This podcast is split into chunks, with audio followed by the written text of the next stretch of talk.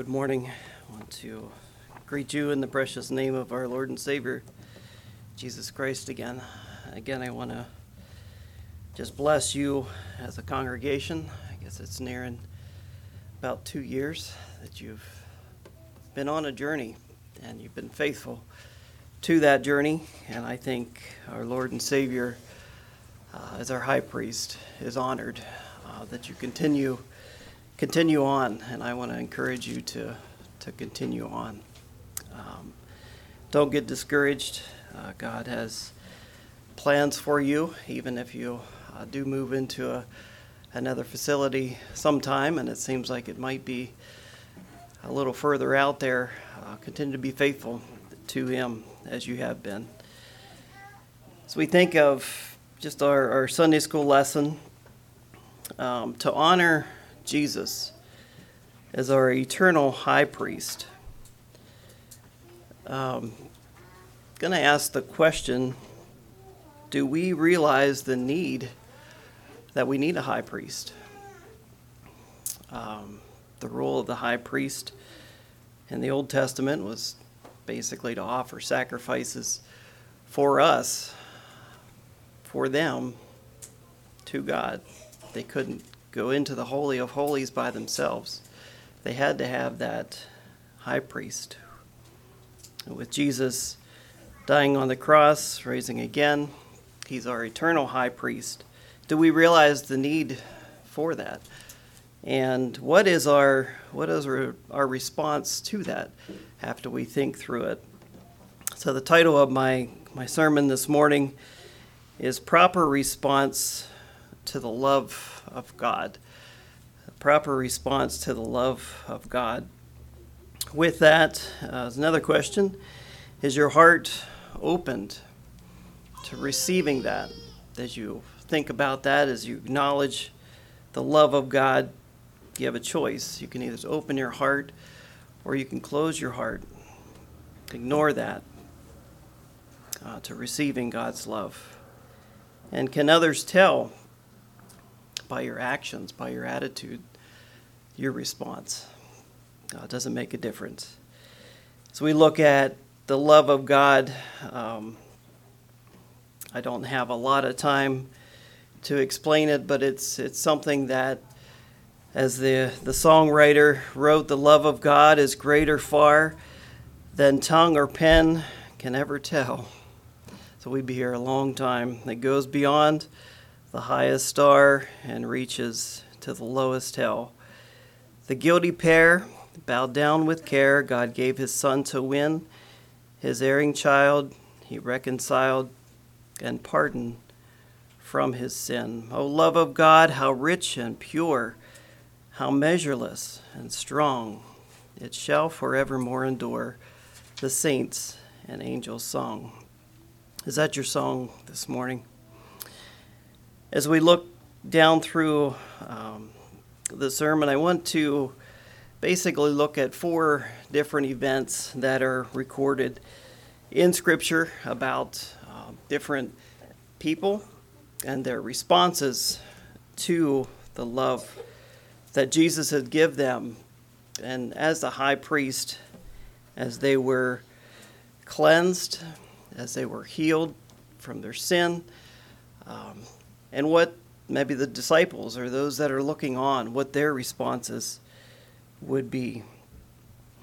An improper response to experiencing the love of God could be from an attitude of ingratitude, or maybe even pride, just blocking that. If we're not willing to open our heart to receive God's love, uh, is there a problem? Is there a problem? And I believe there is. Um, the first uh, event here is recorded in Luke chapter 17. So if you want to turn in your Bibles to, to Luke chapter 17, while you're turning there, um, Paul, in his uh, ministry to the Corinthians, he was he was trying to express this love and, and describe this love um, in 2 Corinthians 6 11 through 13, he basically was telling the, the Corinthians that they were opening their hearts, they were enlarging their hearts to the people. And his plea was for them to, to enlarge their hearts, to open wide their hearts to receive uh, what they were given to them. So open, open wide your hearts. In Luke chapter 17, um, I'm going to start with there's a few verses there that I'd like to to look at. Uh, starting to read at verse 7. So Luke 17, 7 through 10. Now we don't have uh, servants today anymore, uh, but I, I was I read through here. I just want want you to, to kind of pick out the role of the servant and the role of the master. Okay, let's start to read at uh, verse 7. But which of you, having a servant plowing or feeding cattle, will say unto him by and by, when he is come from the field, Go, sit down to meat? And will not rather say to him, Make ready wherewith I may sup, and gird thyself, and serve me, till I have eaten and drunken, and afterwards thou shalt eat and drink? Doth he thank that servant because he did the things that were commanded him? I trow not. So likewise, ye, when ye ha- shall have done all these things which are commanded you, say, We are unprofitable servants. We have done that which was our duty to do. Um, yeah, I'm going to stop reading right there. So, if we think about this, uh, what is the role of a servant? What is the role of a master?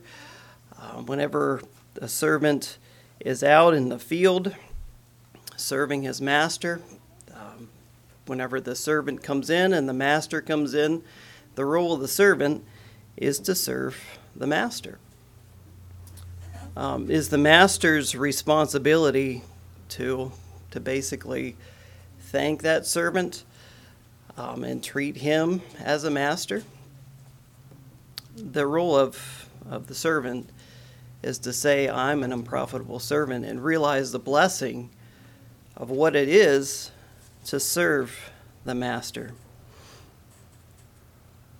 So we are unworthy servants and need to be reminded to have a grateful attitude towards our master. So if our attitude is that God our master, should be thanking us for all we do for him, that attitude would lead us to un- unwholesome attitudes towards not only God, but maybe other authorities in our lives. So we owe our thanks to those who we need. So if we think about that, um, if we think about, uh, you know, our attitude towards towards God that, well, God needs me to preach. Um, you know, God should be thanking me that, that I'm up here preaching.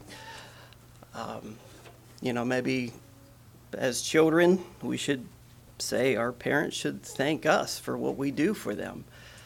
Uh, there's there's a responsibility to to honor God, to honor our authorities, and if we get that switched around, uh, soon our attitude uh, goes downhill. And we need to realize our, our position as servants redeemed by his blood. If we look at um, basically, I'm going to continue on in Luke 17 there. Going to look at the, the, the passage of the 10 lepers. This is going to be our first illustration here. Pretty common uh, section of verses I'm just going to read verses 11 through 19. And again, as I read down through here, I want you to, to just listen for the different parties involved and what their responses would be.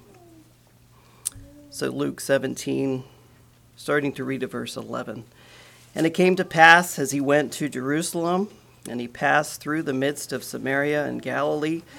And he entered a certain village, and there met him ten men that were lepers, which stood afar off. And they lifted up their voices and said, Jesus, Master, have mercy on us. And when he saw them, he said unto them, Go, show yourselves unto the priests. And it came to pass that as they went, they were cleansed. And one of them, when he saw that he was healed, turned back and with a loud voice glorified God, and fell down on his face at his feet, giving him thanks. And he was a Samaritan. And Jesus answering said, Were there not ten cleansed? But where are the nine? There are not found that returned to give glory to God, save this stranger. And he said unto him, Arise, go thy way, thy faith has made thee whole. I'm going to stop reading right there.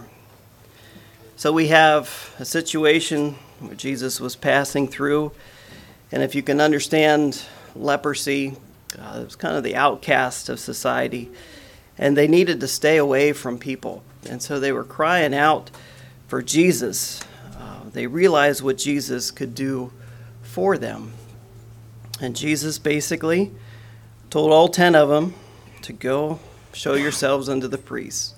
So there was 10 with leprosy, 10 that couldn't heal themselves, and all 10 were on their way to the priest. So one, one of those basically realized that as they were on the way, he was healed. And with a loud voice, cried out, Glory to God. Did the other nine hear him? Did the other nine know that he turned and went back to Jesus to give him glory, to fall at his feet? What was the difference between that one that returned to give thanks and the other nine? That one was willing to express the gratitude. I think the others probably were happy that they were healed. Um, maybe they thought, well, maybe they deserve to be healed. Maybe they want to go on with their lives. Why didn't they come back and give thanks to Jesus? I don't know. But Jesus then told that one that came back, You are made whole. So, was that the difference between the one and the nine? He was made whole. What made him, what made him whole? I believe it was the expression of his gratitude. And that worship in his heart and that faith, I think, may have changed the direction in his life um, that he, he realized, and maybe the other nine, nine realized, but they were, this one was willing to come back. We all were like these ten lepers. Ephesians 2 8 to 10 For by grace are ye saved through faith, and that not of yourselves, it is a gift of God, not of works, lest any man should boast. For we are his workmanship, created in Christ Jesus unto good works, which God hath before ordained that we should walk in them. So our response to that should overflow in us.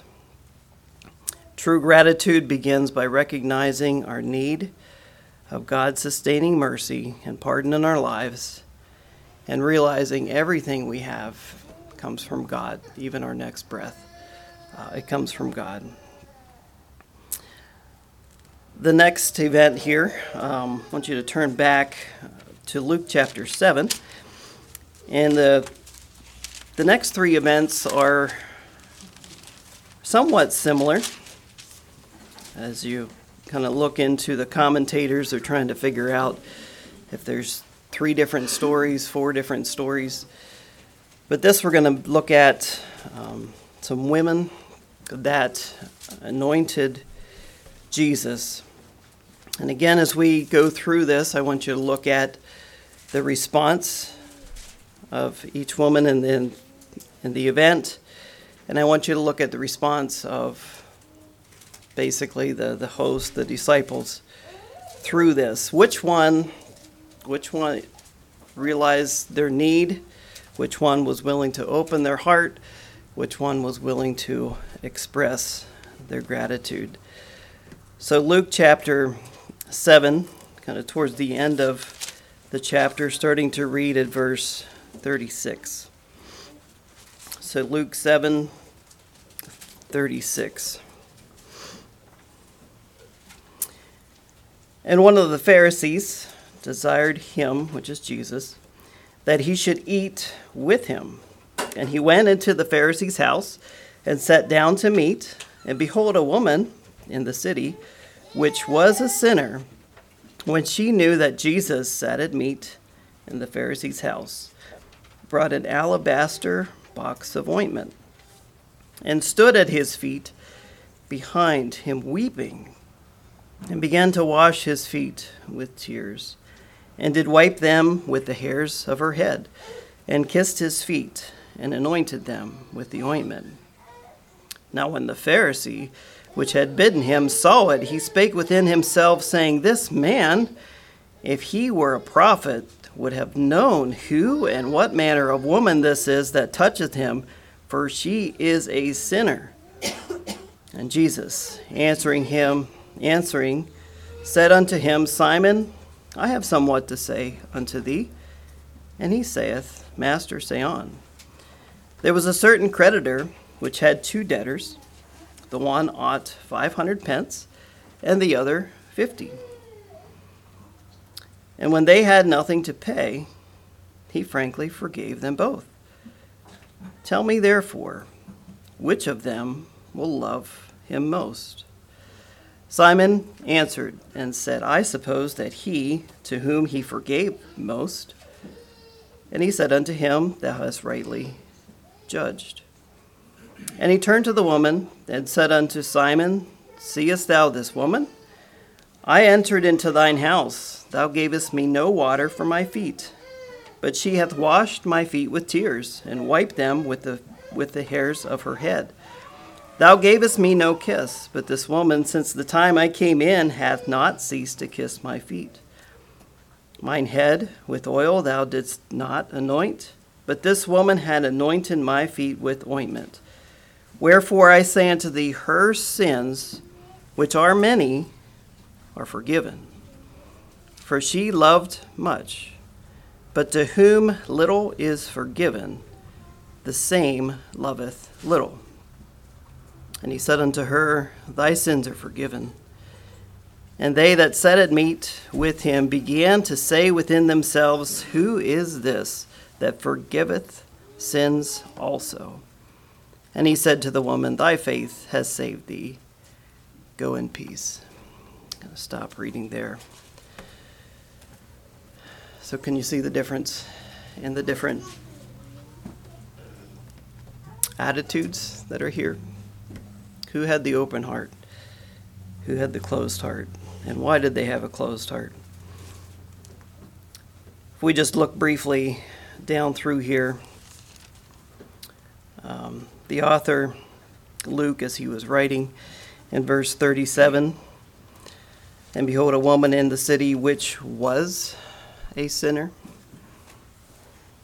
So that's how Luke basically was writing. Um, and then we see Simon in verse 39 describing excuse me describing the woman. The end of the verse for she is a sinner and if this man even knew who she was and even had the audacity to come into my house and do this she is a sinner There were tears of repentance. There were tears to worship. Sorry, that was in 39, not 37. Jesus then told a basically a story to get his point across to Simon the host. Basically, as we look at a pence, uh, that would be a day's wage. So we'll say if you can make um, maybe $200 a day. 500 pence would be $100,000. So if you owe someone $100,000, Um, in, in your budgets today, how long would it take to pay someone back $100,000? Um, probably a, a pretty long time if you're making $200 a day and you have other expenses to go around. How about 50 pence? We'll say that's $10,000. Well, that's that's doable. You think you could probably work your way up. So if you were the one that owed ten thousand dollars and someone would say, I, I I'm willing to forgive you, you don't owe me anything, right on your um, right on your bill, paid in full. You would be grateful. I would be grateful. Um, would there be a difference in the hundred thousand versus the ten thousand? I think the ten thousand. You think you could probably you could probably do this on your own. Um, you would be grateful, but maybe not quite as grateful as a hundred thousand.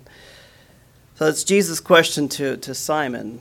This woman, which was a sinner, and he didn't deny that the woman had sin in her life, um, she is extremely grateful, and she opened her heart, and out of that was the expression of her heart. So Jesus received honor and glory from the worship of this repentant woman who was now a saint. So you would think that those that were present with that meal, I don't know who all was there, I would think the disciples, but even Simon, wouldn't he, if he's willing to admit that Jesus um, is, could forgive sins and maybe forgive his own sin, if he was willing to recognize that, wouldn't he have rejoiced that this woman who was a sinner is now a saint and was able to, to admire her and worship with her? But he was not. Um, they basically would have accused Jesus, mocked him, I think. And Jesus, realizing that this situation and this lady um, that might be causing a scene, he dismissed her in peace. And basically, I think, received her honor and her glory for what was done. The next one, I want you to turn with me to John chapter 12. Kind of a, a similar situation. And I'm not sure if these ladies uh, knew each other or not, or maybe if one got the idea from the other. But here we have um, John chapter 12. We have six days before the Passover. This was right before the triumphal entry. And uh, Jesus was in Bethany, and you could kind of picture the, the scene there. Lazarus, as we're going to read, Lazarus was there. This was after Lazarus, Lazarus was raised from the dead. A lot of people were coming to, to see this, and, and they were believing on Jesus um, and just the impact of Lazarus being raised from the dead. So let's read John 12, um, verses 1 through 12. And again, as we read down through here, I want you to pick out the characters pick out what their responses are. So let's start with John 12 1.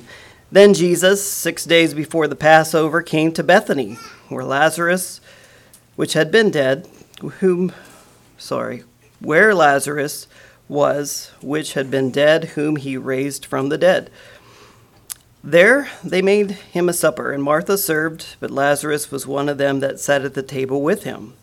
Then took Mary a pound of ointment of spikenard, very costly, and anointed the feet of Jesus and wiped his feet with her hair. And the house was filled with the odor of the ointment. Then said one of the disciples, Judas Iscariot, Simon's son, which should betray him, Why was not this ointment sold for three hundred pence and given to the poor? This he said, not that he cared for the poor but because he was a thief, and had the bag, and bare what was put therein.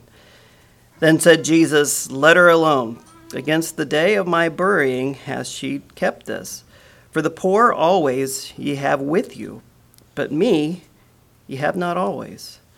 Much people of the Jews therefore knew that he was there, And they came not for Jesus' sake only, but that they might see Lazarus also, which he had raised from the dead. But the chief priests consulted that they might put Lazarus also to death, because that by reason of him many of the Jews went away and believed on Jesus. On the next day, much people that were come to the feast, when they heard that Jesus was coming to Jerusalem, and then it continues on into um, the triumphal entry. So here we see the setting again.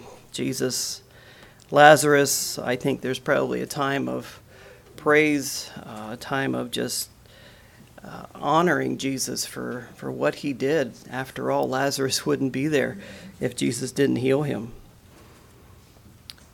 So Mary poured on Jesus' feet a pint of spikenard. Now, if you think of a pint, um, spikenard in today's value would be about $1,000 a pound. So a pint is a lot of money. And actually, it's kind of interesting that Judas had it figured out that he said a year's wages. Um, it, this was this was something that took Judas back. This is something that took the apostles back. It, why this doesn't make sense? Why is Mary doing this? The aroma filled the room. Verse 4 and 5 Judas was aware of the value, and Judas didn't understand. Basically, questioning why wasn't this sold and donated to the poor? And it's interesting, as it says, Judas really wasn't interested in that. He just liked to help himself to the bag. Um, to Judas, Jesus wasn't worth this. Uh, he would have done something else with the money. So, whose heart was open? Whose heart was closed? Mary was willing to show this affection to Jesus, this worship to Jesus. So, if the money was worth the year's wages, um, not even going to throw out there what a year's wages should be. But how long would it take you uh, to save a year's wages? Say you would have to put a year's wages back into an emergency fund. How long? How long would that take you? How valuable would this ointment be to you? Uh, so just to, to kind of wrap your mind around, yeah, how how expensive this was, how precious this was. Um, and to Mary, she was worth willing to give it all. And we see the response in verses 9 through 12. There are many people were in Jerusalem in the Passover. They wanted to see Jesus, they wanted to see Lazarus. They were believing this was out of the control of the Jewish leaders. Um, they, they needed to do something about it. And so Judas, as we see in the next passage, is going to get involved. So turn with me to Matthew chapters 26. This is the, the last uh, event that I'm going to read. And again, it has some parallels.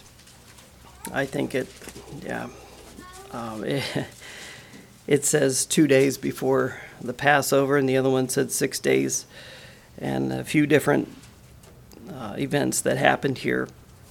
But in Matthew 26, I'm going to read this, make a few comments, but again, I think you should be seeing the difference between the response uh, of those that are worshiping and those that have a closed heart. So, Matthew 26, I'm going to read verses 1 through 16. And it came to pass when Jesus had finished all these sayings, he said unto his disciples, Ye know that after two days is the feast of the Passover, and the Son of Man is betrayed to be crucified.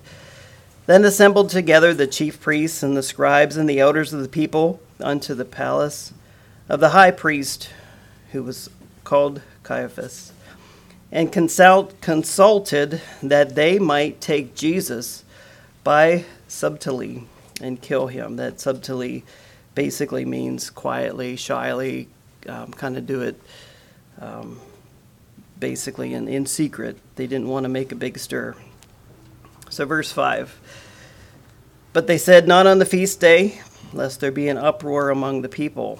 Now, when Jesus was in Bethany, in the house of Simon the leper, there came unto him a woman having an alabaster box of precious ointment, and poured it on his head, and set it meat. And when his disciples saw it, they had indignation, and saying, To what purpose is this waste?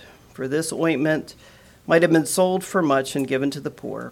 When Jesus understood it, he said unto them, Why trouble ye this woman? For she hath wrought a good work unto me. For ye have the poor always with you, but me ye have not always. For in that she hath poured this ointment on my body, she did it for my burial. Verily I say unto you, wheresoever this gospel shall be preached in the whole world, there, there shall also this, that this woman has done, be told for a memorial to her. Then one of the twelve, called Judas Iscariot, went unto the chief priests and said unto them, What will ye give me, and I will deliver him unto you? And they covenanted with him for thirty pieces of silver. And from that time he sought opportunity to betray him. Wow. What do you think, Jews? Do you think he was glad to be out of the presence of Jesus and, and looking for an opportunity? And was his heart open to what Jesus was doing? Was he worshiping with her?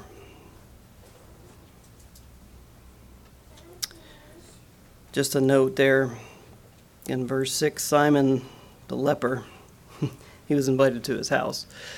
Um, so was Simon the leper healed? Did Jesus heal him? A leper wouldn't just usually invite someone into their house for a meal. Uh, I think he was healed. Uh, that was just kind of my thought as I was coming through this. But Simon, Simon, I think, had an experience with Jesus, and, and this was a time of worship So you see the disciples' response in indignation, anger at what appeared to be offensive gesture. This is the disciples, not just Judas. It mentioned the disciples. Why was this so offensive? Did they not understand the importance of this burial, this anointing for burial, this worship? Um, in the NIV. It's in a parallel scripture to this is Mark chapter 14. And it basically says, and they, talking about the disciples, rebuked her harshly. So this, the situation was pretty intense. We see the worship, but we also see the other emotions that were going with it.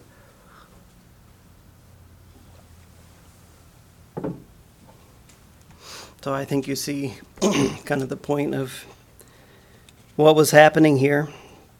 Jesus was getting honor and glory, but there was others that were not accepting, maybe not understanding. We see the response of, of Judas. He was offended. He looked for an opportunity to, to betray Jesus. In Luke 22, in that passage, it talked about Judas communing with the chief priests. So Judas, if you think about it, he was he was communing with the chief priests, but he was also at the Last Supper with Jesus. Jesus had washed Judas's feet. Um, the confusion that must have been in Judas's mind, and we don't understand. I, I don't understand. Um, we kind of follow Judas's life story after this. Of course, we know the story. Judas did betray Jesus with a kiss, but it was a kiss of betrayal. After that, Judas went out and he hung himself. See the turmoil going on. Was he willing to open his heart and accept it? Was he feeding the flesh, wanting to do what the chief priest wanted to do, thinking of the money? Or was he willing to look at the Spirit? Was he willing to acknowledge Jesus for what he can do? I don't know. 2 Corinthians 6 14 through 16. Be not unequally yoked together, excuse me, with unbelievers. For what fellowship hath righteousness with unrighteousness? And what communion hath light with darkness? And what concord had Christ with Belial? Or what part or what part hath he that believed with an infidel? And what agreement hath the temple of God with idols? For ye are the temple of the living God. As God hath said, I will dwell in them and walk in them, and I will be their God, and they shall be my people. I brought this out just thinking of Judas. Um, was he unequally yoked? Was he trying to find that light in darkness? We need to choose which one we're going to follow. How does this compare then with, with the women that anointed Jesus and worshiped with Jesus? I like to think um, and this is just me, and maybe you can verify my my thoughts later. I like to think of, of the women that had anointed Jesus at coming to the sepulchre on that third day um, with the, the spices, with the ointments, looking for Jesus, having that hope in them. Um, was there a difference in the attitudes? I think there was. I really think there was. Uh, they were looking in expectation, and they were willing to go beyond the criticism of what men had told them.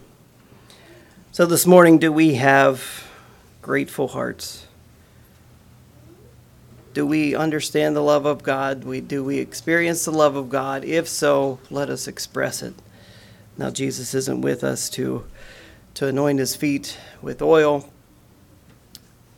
But Jesus does tell us that the love of God is available for all.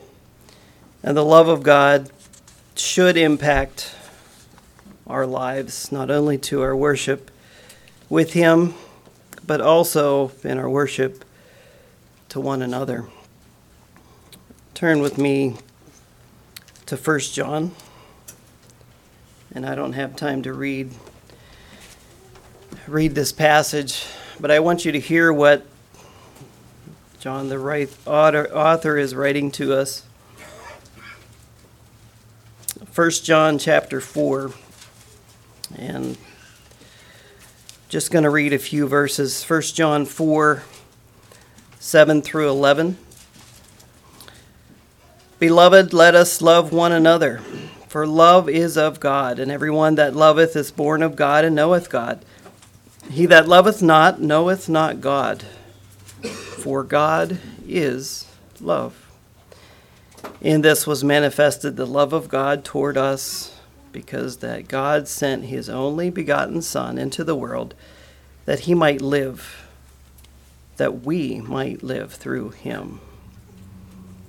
Herein is love, not that we love God, but that He loved us and sent His Son to be a propitiation for our sins. Beloved, if God so loved us, we ought also to love one another. And that's a command. That's how we can worship, how we can manifest what God has done for us, God's love upon us. We can receive it and we can show it to each other in love. Just going to read verses 19 through 21 here yet.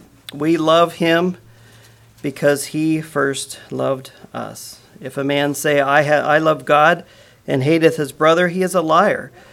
For he that loveth not his brother, whom he hath seen, how can he love God, whom he hath not seen?